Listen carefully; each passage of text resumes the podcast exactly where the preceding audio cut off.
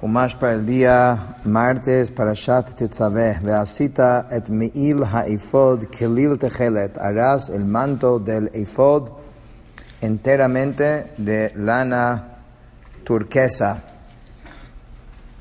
Dice Rashi, et Meil ha'ifod, harás el manto del eifod, el manto es llamado del eifod, en el sentido que el eifod estaba colocado sobre él a modo de ceñidor.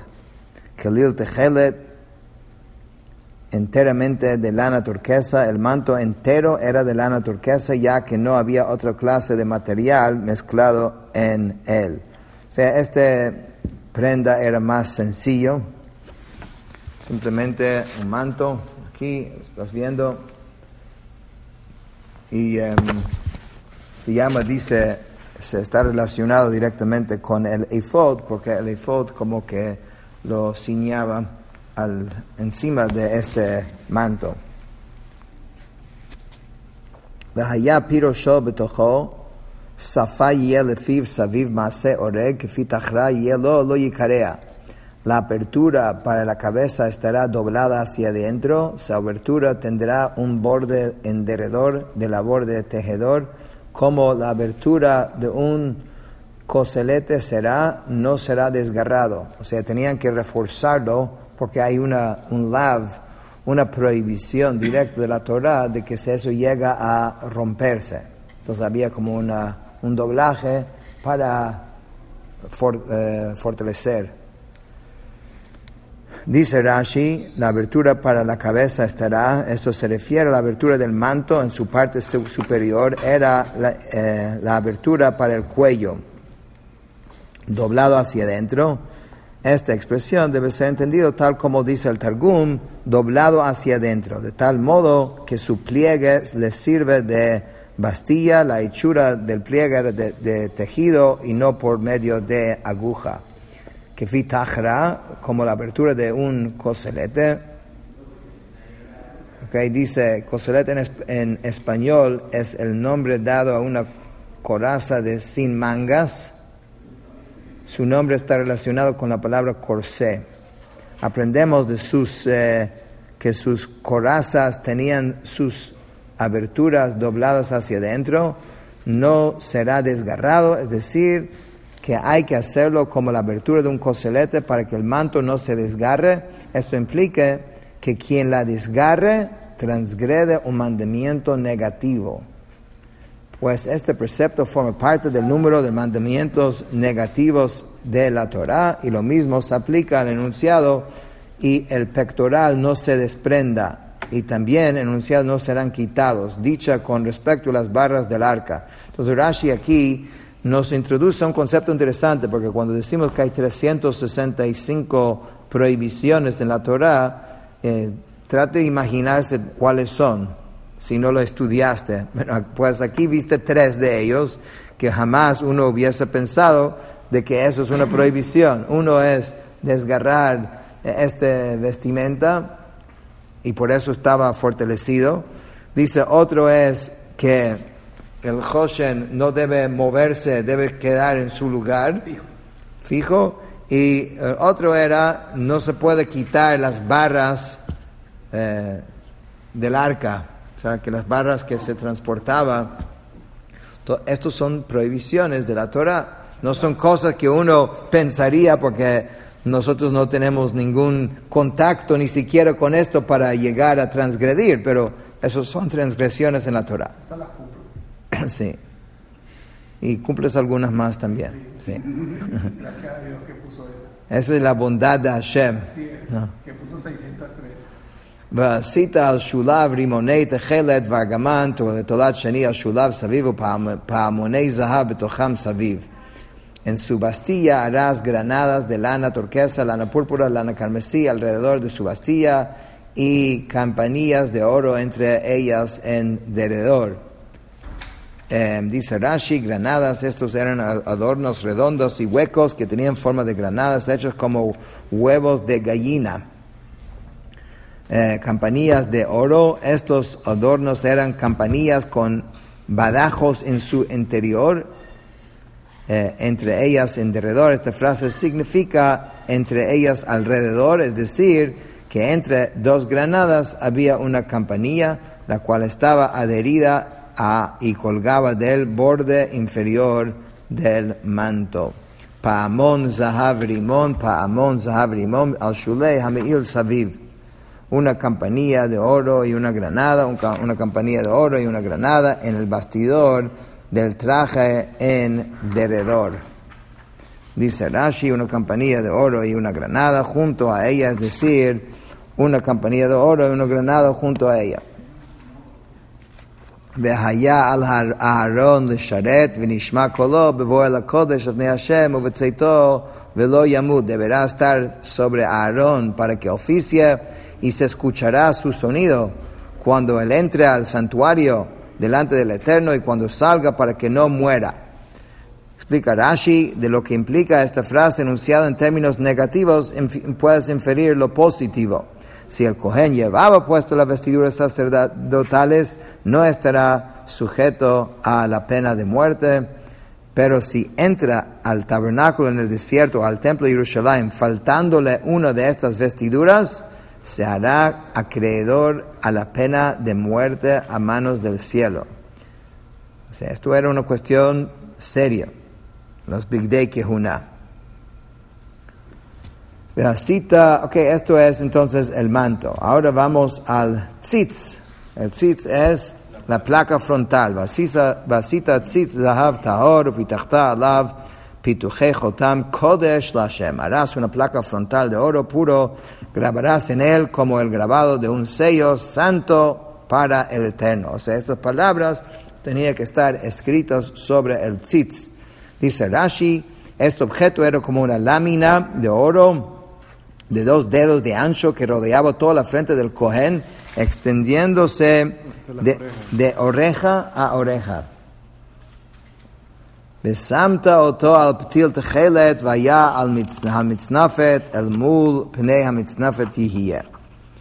Y lo pondrás en un hilo de lana turquesa y estará sobre la cofía hacia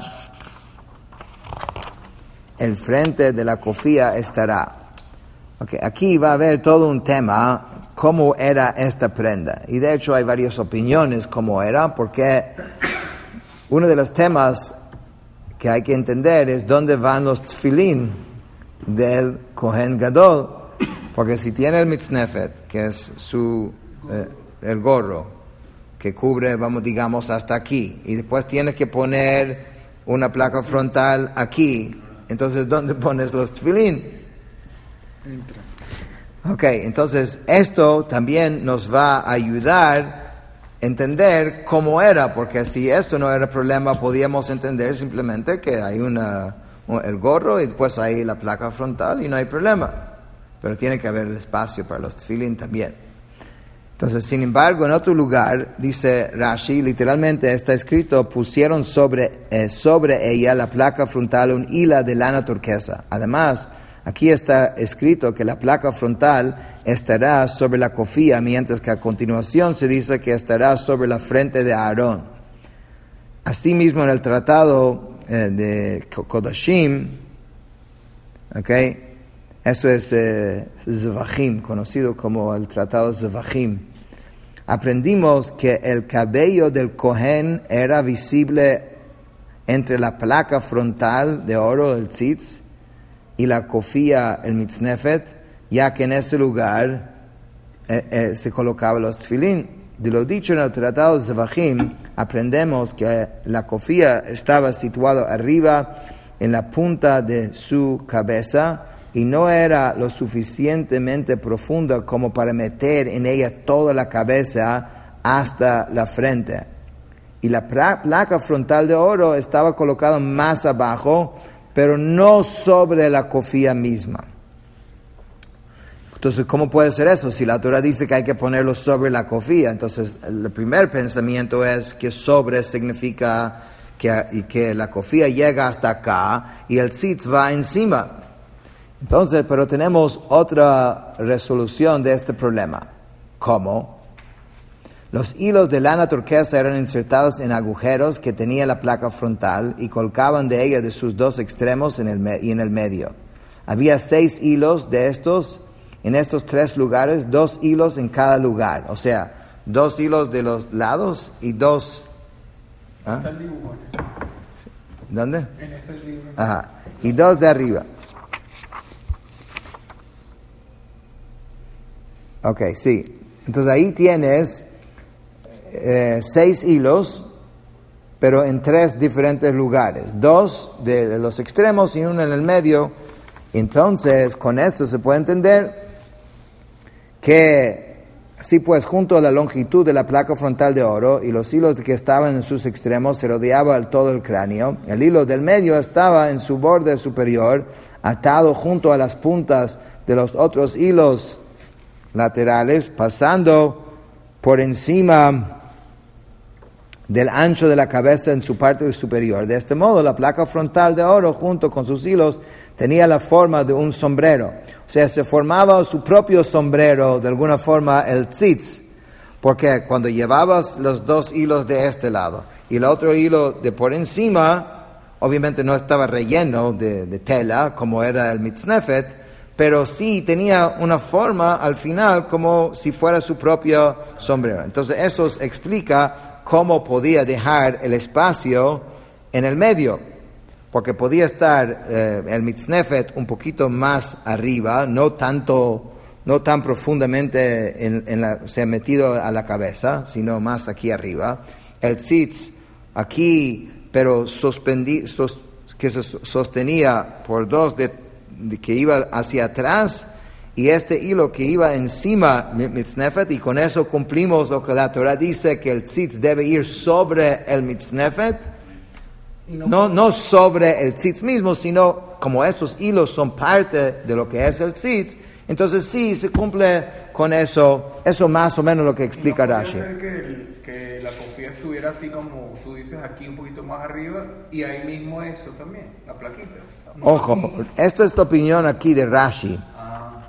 Hay diferentes opiniones cómo fue esto, pero así lo resuelve el tema aquí y dice que, que esto fue así, que lo que significa la Torah, que cuando dice que tiene que ser haya al mitznefet, al mitznefet sobre la cofía, no se refiere a la placa misma, sino a esos hilos que salían de la placa que son parte del tzitz también. Y Rashi sigue explicando, pero eso es en resumen lo que él dice. Em,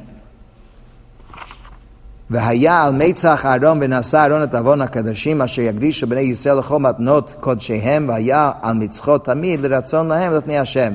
Deberá estar sobre la frente de Aarón para que Aarón porte el pecado por las cosas consagradas que los hijos de Israel consagren por cualquier regalo de, de sus ofrendas sagradas. Estará continuamente sobre su frente para el beneplácito hacia ellos delante del eterno. Dice Rashi en este contexto la expresión benasá con otro perdón. Aún así, este término no se aparte de su significado primario de portar en el sentido de que Aarón porta sobre sí el fardo del pecado con lo cual se quita el pecado cometido en las cosas consagradas, los kodoshim.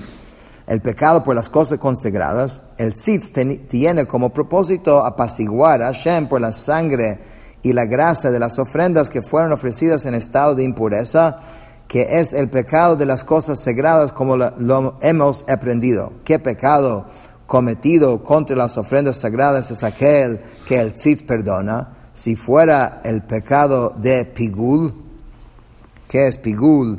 Es eh, carne de una ofrenda animal con respecto a la cual el cohen que la ofreció tenía la intención de comerla después del tiempo prescrito que la Torah le da para comerlo. ¿Ok? Aquí Rashi se refiere a esta carne como el, nombre de notar, sobrante en este contexto. Rashi llama pigul a la carne de, la- una ofrenda animal acerca de la cual el Cohen tuvo en mente comerla fuera del área designada por la Torah. O sea, la cabana del Cohen en el momento de hacer el sacrificio afecta eh, el sacrificio directamente. Y hay diferentes eh, estados. Uno de ellos se llama pigul, que eso es la forma que se, de alguna forma, se profana la santidad de un corbán. Dice, una forma es pensando que lo va a comer eh, fuera del tiempo o de que se pueda comer o fuera del lugar que se pueda comer. No es que lo comió, solamente lo pensó. Tenía que tener un pensamiento bien puro en el momento de hacer el sacrificio. Era una gran responsabilidad que los Kohanim tenían. Entonces el tzitz, el tzitz es para eh, expiar por todo esto, porque me imagino que el nivel de pureza que tenían que tener los Kohanim constantemente, sus intenciones dirigidos hacia Hashem y para servir a Hashem era algo bien intenso, y cualquier pensamiento extraño ya podía afectar a los Kodoshim, entonces tenía que tener una protección el Kohen Gadol para todo su, su, equipo en contra de esto. Y esto era el tzitz. Y si fuera el pecado de notar, tampoco podría ser, puesto que ya fue dicho, no será contado. Okay. Y tampoco se puede decir que el tzitz hará expiación por el pecado del Cohen, que hace una ofrenda estado en un estado de impureza también, ya que en este versículo saluda explícitamente el pecado cometido contra las cosas sagradas mismas, no del pecado que, de los que ofrendan. Por tanto, debemos concluir que únicamente el tzitz apacigua a Dios en términos de validar a posteriori una ofrenda que fue ofrecida en el altar en estado de impureza. Ok, estará continuamente sobre su frente. Es imposible decir que este versículo significa que el tzitz debería estar continuamente sobre la frente del Kohen Gadol, ya que en realidad únicamente estaba sobre su frente durante el servicio del templo.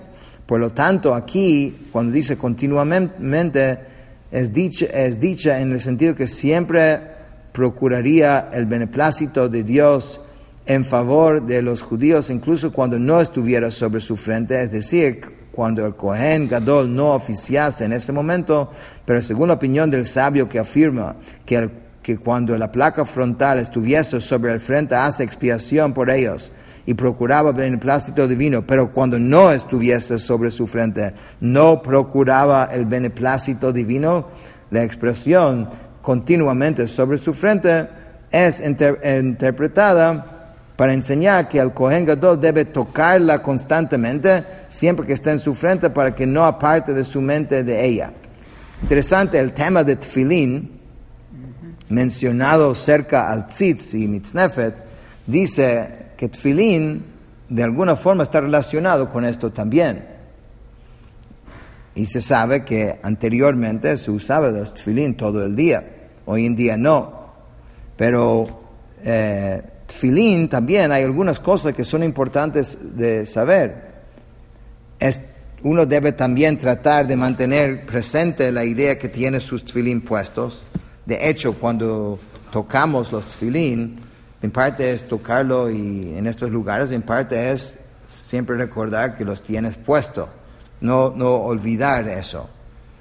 Pero también algo interesante, cuando uno guarda sus tfilín, vemos algo interesante, que la, cobertura está hecha con un hueco que permita que el cashier de los tfilín esté tocando los tfilín durante los 24 horas. Y uno pudiese preguntar, ¿qué tiene que ver ahora que cuando está puesto sobre uno, entonces uno diría, si tiene un efecto. Pero ahora que lo estás guardando, tiene que estar tocando, significa que hay un efecto de los tfilín, inclusive cuando no lo tienes puesto. Los tfilín están haciendo alguna función, inclusive guardados, guardados los tfilín. Y de la misma forma, el tzitz, aunque tenía su efecto principal cuando el Kohen lo tenía puesto, pero o sea, su efecto era también continuamente sobre el pueblo judío. ושיבצת הכתונת שש ועשית מצנפת שש ואבנת תעשה מעשה רוקם. Harás una túnica de encajes de lino, harás una cofía de lino y harás una faja de labor de recamador. Dice Rashi, la harás, eh, la harás de muchos encajes y todo ella será de encaje de lino. ולבני אהרון תעשה כותנות ועשית להם אבנתים ומגבעות, תעשה להם לכבוד ולתפארת. Para los hijos de Aarón harás túnicas y les harás cinturones y les harás bonetes para gloria y esplendor. Dice Rashi, estas cuatro vestimentas, pero ni una más. La túnica, la faja, el gorro, que es lo mismo que la cofía mitzneve de Aarón, el Kohen Gadol, y los calzones, que están escritos más adelante en esta parasha. Estos son del Kohen normal. והלבשת אותם את אהרון אחיך ואת בניו איתו, ומשכת אותם ומילאת את ידם וקידשת אותם וכיהנו לי. Con ellas vestirás a tu hermano Aarón y a sus hijos junto a él, los ungirás, los investirás y lo consagrarás para que oficien ante mí. Dice Rashi, esta frase se refiere a todas aquellas vestiduras que fueran dichas con respecto a Aarón, el pectoral, el hoshen, el ephod, el manto, el miil, la túnica de encajes, el kutonet, la cofía eh, mitznefet, la faja, el abnet, la placa frontal de oro, el así como los calzones, michnasayim, que están escritos más, más adelante con respecto a todos los koanim a sus hijos junto a él, vístelos con aquellas cuatro vestimentas que fueran escritas con respecto a ellos. Los ungirás a Aarón y a sus hijos con el aceite de la unción.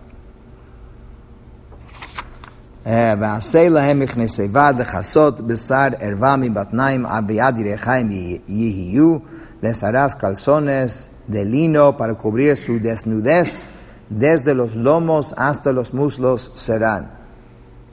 Eh, dice Rashi, todavía del pasuk anterior faltamos uno, siempre en que la Torah aparece la expresión llenar las manos, su significado es de iniciar a alguien a un cargo determinado.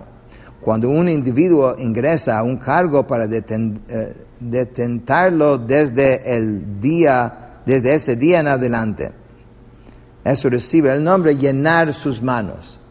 En la usanza del francés antiguo, cuando un hombre es puesto a cargo de alguna cosa, el gobernante le pone en la mano un guante de piel que en francés antiguo es, llamado gant. Por medio de esta ceremonia, el gobernante le hace detentar el cargo. A esa transmisión del guante le llaman revestir. A esto mismo es lo que la Torah llama llenar las manos. Interesante entonces que en, en otros eh, pueblos, en otras culturas también tienen algo parecido de como que iniciar e inaugurar la función de alguien en un cargo importante. Em, les harás tanto para Aarón y para sus hijos, Seibad, calzones de lino, así pues para el Kohen Gadol hay en total ocho vestimentas y para el Cohen ordinario hay cuatro vestimentas.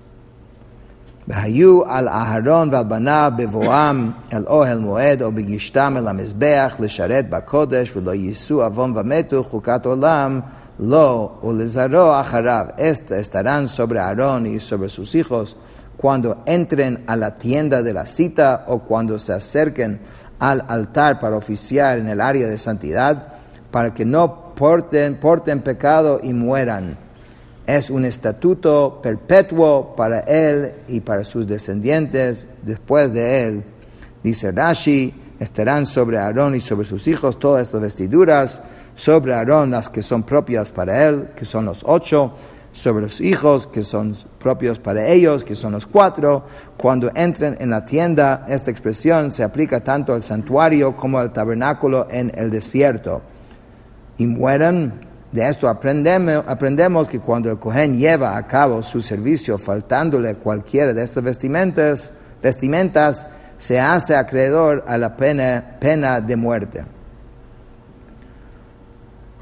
es un estatuto perpetuo para él en todo lugar que la, de la Torah donde se enuncia la expresión estatuto perpetuo se refiere a un decreto aplicable, aplicable tanto inmediatamente como, como para las generaciones futuras, para por medio de él invalidar cualquier servicio realizado, tal eh, decreto no es cumplido. Con esto terminamos el Jumash de hoy.